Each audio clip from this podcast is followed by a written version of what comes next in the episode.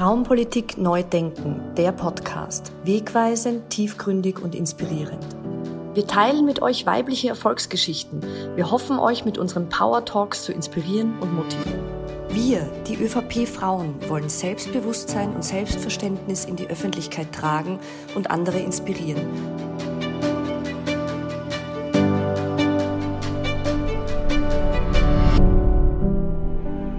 Herzlich willkommen zum Frauenpolitik Neu Denken Podcast, dem neuen Power Talk der Ö V P-Frauen. Wir führen persönliche Gespräche mit Frauen über weibliche Erfolgsgeschichten, zeigen außergewöhnliche Karrierewege, Ideen und Strategien auf und liefern wegweisende Denkanstöße. Hallo, ich bin Stefanie Lamesan, Generalsekretärin der Ö V P-Frauen, und unser erster Gast und mit uns im Gespräch ist unsere Bundesleiterin und Landesrätin Juliane Bogner-Strauß. Schön, dass du heute bei uns bist. Schön, dass wir dieses Format wählen. Es ist nicht nur eine Premiere heute für die erste Episode unseres Podcasts der Ö V P-Frauen, es ist noch dazu Weltfrauentag, der achter März, eigentlich ein Feiertag der Gleichstellung für alle Frauen auf der ganzen Welt und ein positiver, aufregender Tag auch für uns mit dieser Veröffentlichung. Aber starten wir gleich ins Gespräch. Liebe Juliane, es sind außergewöhnliche Zeiten, nicht nur für dich als Gesundheitslandesrätin, sondern abseits von der Politik. Wie geht's dir und deiner Familie in der Covid-Krise, ganz ehrlich? Ja, eigentlich geht's uns gut. Ähm, wenn wir jetzt die Gesundheit als höchstes Gut sehen, wir sind alle gesund. Aber natürlich gibt's auch Herausforderungen in der Familie. Zwei Kinder sind ja noch schulpflichtig. Äh, mit dem Homeschooling haben wir ganz schön was zu tun gehabt. Aber wir haben viel Zeit im Freien verbracht. Wir haben viel Zeit damit verbracht, äh, miteinander zu spielen. Ähm, wir genießen eigentlich abseits der Arbeit die Wochenenden. Es hat ja auch Vorteile, dass man nicht so viele soziale Kontakte hat derzeit, weil man sich ziemlich gut auf die Familie fokussieren kann. Ihr habt sicherlich während der Pandemie, das würde mich brennend interessieren, ein Ritual in der Familie entwickelt oder ähm, ein, ein Novum entwickelt. Gibt es da etwas, was du berichten kannst? Ja, normalerweise haben wir das Ritual, dass wir fast jedes Wochenende zu meinen Eltern in die Südsteiermark fahren. Das ist ja leider ausgefallen, ähm, weil wir die Kontakte reduzieren wollten. Und deswegen haben wir eben mit den abendlichen Kartenspielen ein neues Ritual entwickelt.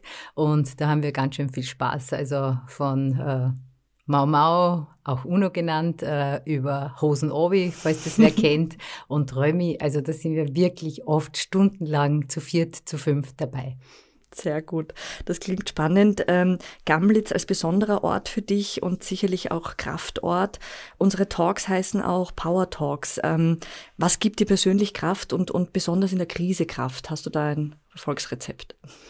Ja, persönlich gibt es mir Kraft, wenn ich Zeit mit meiner Familie verbringe. Und da spreche ich jetzt wirklich von meiner Großfamilie, also den Eltern, den Geschwistern, den Schwägerinnen und meinen Neffen und Nichten, wenn wir eben in die Südsteiermark fahren und dort ganz gemütlich Zeit miteinander verbringen, auch ein bisschen spazieren gehen in den Weinbergen. Aber wie gesagt, das war in der Pandemie nicht möglich und das haben wir auch versucht zu vermeiden.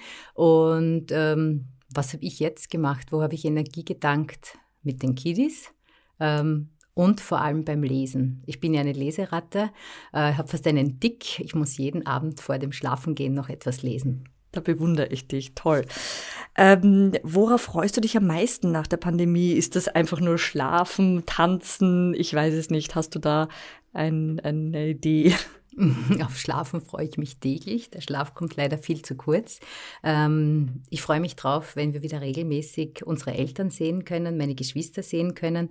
Und ich freue mich vor allem drauf, wenn ich meine besten Freundinnen endlich wieder treffen kann. Und dann werden wir auch tanzen. Sehr gut. Du kommst ja aus der Wissenschaft. Ähm, wie würdest du, du weißt, ich habe drei kleine Kinder, wie würdest du zum Beispiel meiner kleinen Tochter den Beruf der Molekularbiologin oder Biochemikerin erklären? Äh, oder wie würdest du junge Mädchen für diesen Beruf begeistern? Da bin ich sehr gespannt. Also das Erklären ist ja äh, bei kleinen Kindern oft relativ schwierig, äh, etwas Kompliziertes in einfache Worte zu fassen. Aber man kann den kleinen Kindern viel zeigen. Und so habe ich das auch bei meinen Kids gemacht. Ich habe sie einfach mit ins Labor genommen seinerzeit. Ich habe ihnen gezeigt, wie funktioniert ein Mikroskop, wie schaut eine Zelle aus unter dem Mikroskop und habe ihnen so versucht zu vermitteln, was ich mache. Also zu erfahren, was geht eigentlich in unserem Körper ab? Was passiert, wenn ich einen Joghurt esse? Ähm, was passiert, wenn ich Fieber habe, und das ist am besten, wenn man es ihnen einfach vor Ort zeigt. Mich würde dazu passend interessieren, welche Bedeutung haben Ratten in deinem Leben? Gibt es da eine Hintergrundstory? In der Wissenschaft habe ich ja sehr, sehr viel in der Zellkultur gearbeitet, und wenn dann äh, die Arbeit fortgeschritten war, dann ähm, war es natürlich auch bei uns unumgänglich, äh, mit Tierversuchen zu arbeiten. Ähm, ich habe aber trotzdem immer ein sehr inniges Verhältnis zu den Mäusen, mit denen ich gearbeitet habe, ähm, entwickelt im Laufe der Zeit. Und äh, was wir jetzt zu Hause haben, was sich meine Kinder gewünscht haben, sind Ratten. Und wir haben jetzt seit eineinhalb Jahren Ratten in unserem Haushalt, zwei Mädchen. Äh, und ja, die gehören eigentlich dazu, und die haben inzwischen das ganze Haus erobert und unser Herz auch. Super. Ähm, wie schon erwähnt, äh, Gamlitz als besonderer Ort, und ähm, eigentlich bist du aus einem Weingut aus der Südsteiermark. Warum hast du dich damals für die Wissenschaft und nicht für den Winzerberuf entschieden? Ja, eigentlich wäre das eine lange Geschichte, aber ich versuche es kurz zu machen. Ich habe ja noch zwei Brüder. Der eine ist gerade mal elf Monate jünger als ich, der andere ist wiederum zwölf Monate jünger als der mittlere. Und wir sind ja eigentlich extrem gleichgestellt Ähm, erzogen worden am Weingut. Ja. Ähm, alle haben im Haushalt geholfen, alle haben im Keller geholfen, alle haben im Weingarten geholfen. Und der Papa, der hat mich dann oft mitgenommen in den Keller, wo er so ein kleines Labor eingerichtet gehabt hat. Und da hat er versucht, oder es intern versucht, sage ich jetzt einmal, weil man muss es ja dann auch noch zu einem großen Labor schicken, vorab den Zuckergehalt zu bestimmen, den Säuregehalt, und das hat mich unglaublich fasziniert. Ja, und dann hatte ich noch das Glück, dass ich eine Lehrerin hatte im Gymnasium, ähm, eine Chemikerin, die uns Mädels extrem für die Naturwissenschaften begeistert hat, und so bin ich Wissenschaftlerin geworden, wobei mir immer der Weg zurück offen gestanden wäre. Apropos Weg zurück, sehnst du dich manchmal von der, von der Spitzenpolitik zurück in die Wissenschaft? Das sind sehr unterschiedliche Welten. Gibt es trotzdem Gemeinsamkeiten für dich? Ja, was ich aus der Wissenschaft ganz klar mitgenommen habe, ist, dass ich als Politikerin ähm, immer faktenbasiert äh, versuche, Maßnahmen umzusetzen und äh, auf Fakten äh, meine Ideen, meine äh, Diskussionen aufbaue. Ähm, Sehne ich mich nach der Wissenschaft zurück? Eigentlich ist gerade im Corona-Alltag äh, die Wissenschaft ein Teil meines Alltags. Es gibt sehr viele neue Publikationen, man lernt täglich dazu. Aber ich fühle mich extrem wohl in der Politik. Ich bin froh, dass ich nach zwanzig Jahren Wissenschaft diesen Schritt gegangen bin. Das war damals ein sehr mutiger Schritt, und das war für mich etwas Unbekanntes. Ähm, aber ich bin sehr gerne in der Politik. Jetzt ein langer Sprung zurück. Vor hundertzehn Jahren, am neunzehnten März äh, neunzehnhundertelf, gingen in Europa und in den U S A eine Million Frauen gleichzeitig auf die Straße, um für ihre Rechte zu demonstrieren. Seit neunzehnhunderteinundzwanzig wird am achten März jährlich der Internationale Frauentag gefeiert. Zum hundertsten Jahrestag müssen wir Frauen immer noch Chancengleichheit für Frauen einfordern, Veränderungen und Verbesserungen einleiten. Wir ÖVP-Frauen werden aber nicht müde. Aber glaubst du, bedarf es dieser An- Kraftanstrengung auch noch in dreißig Jahren? Ja, leider, muss ich dazu sagen. Es gibt ja ganz klare Daten und Fakten, dass es wahrscheinlich noch über hundert Jahre bis zu einer faktischen Gleichstellung äh, dauern wird. Ähm, das werden wir vermutlich nicht mehr erleben. Ähm, und deswegen müssen wir umso stärker und umso härter dafür kämpfen. Ähm, pff, da gibt es so viele Bereiche, die ich erwähnen könnte. Die Einkommensschere schließt sich viel zu langsam. Die Pensionsschere ähm, ist unglaublich groß. Es kommt absolut darauf an, in welcher Branche man arbeitet, welchen Beruf man wählt. Ja, wir sind zwar rechtlich gleichgestellt, aber faktische Gleichstellung, da wird es noch mhm. ziemlich lange dauern. Und selbst wenn wir es nicht mehr bräuchten, dann sollten wir diesen Internationalen Frauentag nutzen, um zu feiern, dass wir die faktische Gleichstellung endlich erreicht haben. Sehr, sehr schön. Da bin ich bei dir. Äh, wie du sagst, ähm, es ist schon viel passiert, aber wir müssen noch für viele Dinge kämpfen, ähm, die selbstverständlich sein müssten. Und wie du sagst, auch äh, das Rad der Veränderung dreht sich äh, langsam. Ähm, Zu langsam vermutlich. Hast du da noch Ideen, wie man das beschleunigen kann, oder Beschleunigungsmechanismen? Ja, da könnten wir wahrscheinlich jetzt äh, stundenlang darüber reden, äh, wie wir das noch beschleunigen könnten. Wir leben ja in Österreich in einer ziemlich tradierten Gesellschaft. Äh, da sind noch viele Rollenbilder fest verankert. Es gibt noch sehr, sehr viele Stereotypen. Ähm, die müssen wir aufbrechen. Und das können wir nur gemeinsam machen, miteinander, wir Frauen für Frauen, aber natürlich nicht ohne die Männer. Mhm. Wir sind da alle gemeinsam unterwegs auf einem Weg und wir sollten ein bisschen schneller gehen.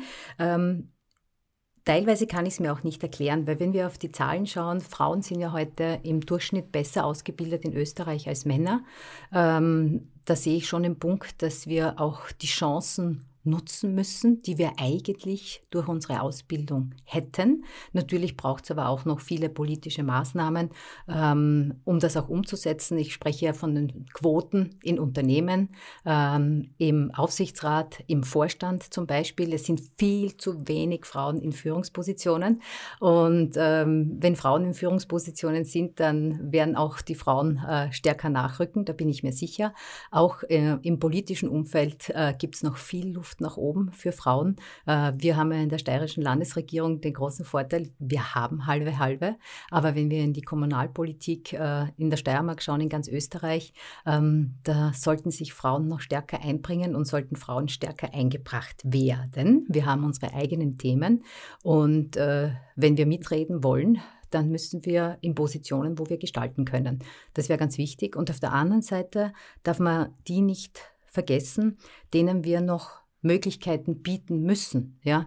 Und da rede ich eben von einer guten Ausbildung, damit ich dann im Beruf verankert sein kann, damit ich unabhängig sein kann als Frau. Weil die finanzielle Unabhängigkeit von Frauen ist mein wichtigstes Anliegen.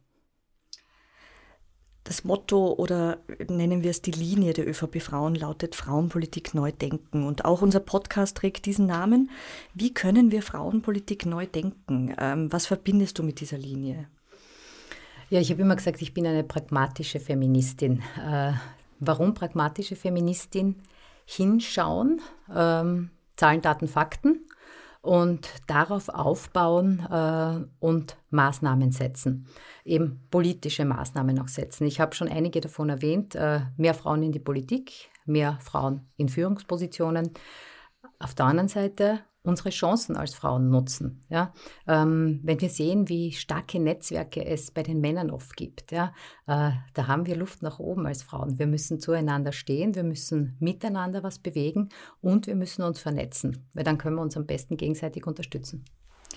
Frauen sind ja auch durch die Pandemie und, und besonders durch die Arbeitsmarktkrise besonders betroffen.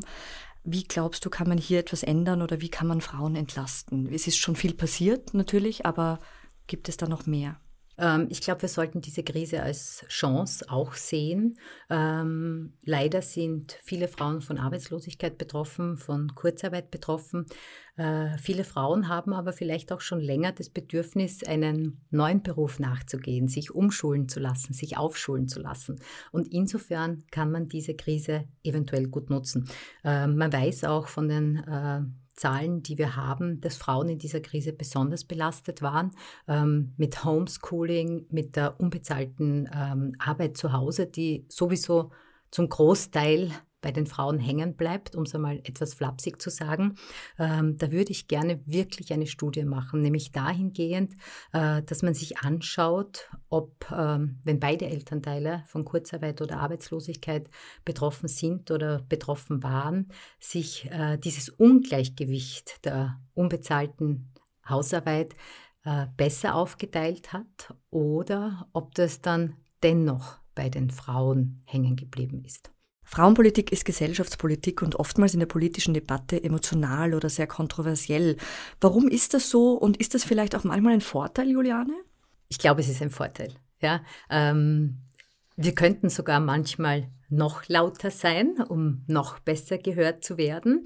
Ähm, Ich bin nur der Meinung, wir müssen einfach in diese kontroversiellen Diskussionen und auch in die emotionalen Diskussionen die Männer mehr mit hineinnehmen. Es ist, äh, es reicht nicht aus, wenn wir das innerhalb der Frauen diskutieren, ja, sondern die Männer gehören dazu. Ja, ähm, man muss ihnen ja auch gewisse Ängste nehmen, weil denken wir an die Quote. Jedes Mal, wenn eine Frau einen Stuhl besetzt, muss ein Mann diesen Stuhl verlassen. Ja, und deswegen ähm, sind da ja vielleicht auch äh, gewisse Ängste im Raum. Und wenn wir gut miteinander reden, wenn wir das ausdiskutieren, dann werden wir da auch äh, bessere und gemeinsame Wege finden können. So steht alle in einem Boot, finde ja, ich genau. Einen guten Ansatz. Wir sind schon langsam in Richtung Ende unterwegs und ähm, ein paar von den letzten Fragen sind in Richtung Empowerment. Welche Erfolgsfaktoren brauchen Frauen im beruflichen Umfeld, glaubst du? Mut, sich etwas zutrauen, sich vernetzen. Das habe ich vorher schon erwähnt. Es ist ganz wichtig, dass wir Netzwerke bilden, dass wir ähm, voneinander lernen können, dass wir voneinander profitieren können, dass wir uns gegenseitig wirklich nutzen, um uns gegenseitig zu unterstützen. Aber Mut ist ganz wichtig für mich. Mut. Wenn ich etwas will und wenn ich Mut habe, dann erreiche ich wahrscheinlich mein Ziel am allerbesten. Gibt es für dich ein weibliches Vorbild? Welche Frau würdest du gern treffen, wenn du könntest? Mein weibliches Vorbild ist meine Mama. Meine Mama hat so viel geschafft. Meine Mama hat mit meinem Papa ein Unternehmen aufgebaut. Sie hat drei Kinder gehabt. Wie gesagt, ähm, wir waren alle ganz knapp beieinander. Ähm, auch meine Oma. Meine Oma hat immer gearbeitet. Ja, die war immer im Weingarten draußen. Ich hatte eine Oma, die konnte nicht einmal kochen. Ja, das heißt, ich hatte immer Frauenvorbilder, äh, die mitten im Leben gestanden sind, Unternehmen aufgebaut haben, gearbeitet haben und die gezeigt haben, wie man Familie und Beruf vereinbaren kann. Das klingt sehr, sehr schön, Juliane. Abgesehen von Gleichstellung, ähm, abseits der Politik, was wünschst du dir persönlich als Juliane Bogner-Strauß von Frauen für Frauen? Dass wir einander unterstützen, dass wir andere Lebensmodelle akzeptieren, dass wir gut miteinander diskutieren und streiten können und uns äh, trotzdem hinterher weiterhin unterstützen und dass wir in Netzwerken äh, zusammenarbeiten. Danke, liebe Juliane, für dieses tolle Gespräch. Es hat wirklich sehr, sehr viel Spaß gemacht und wir hören uns hoffentlich ganz bald wieder. Danke an unsere Hörerinnen und Hörer. Bis bald bei Frauenpolitik Neudenken, der Podcast.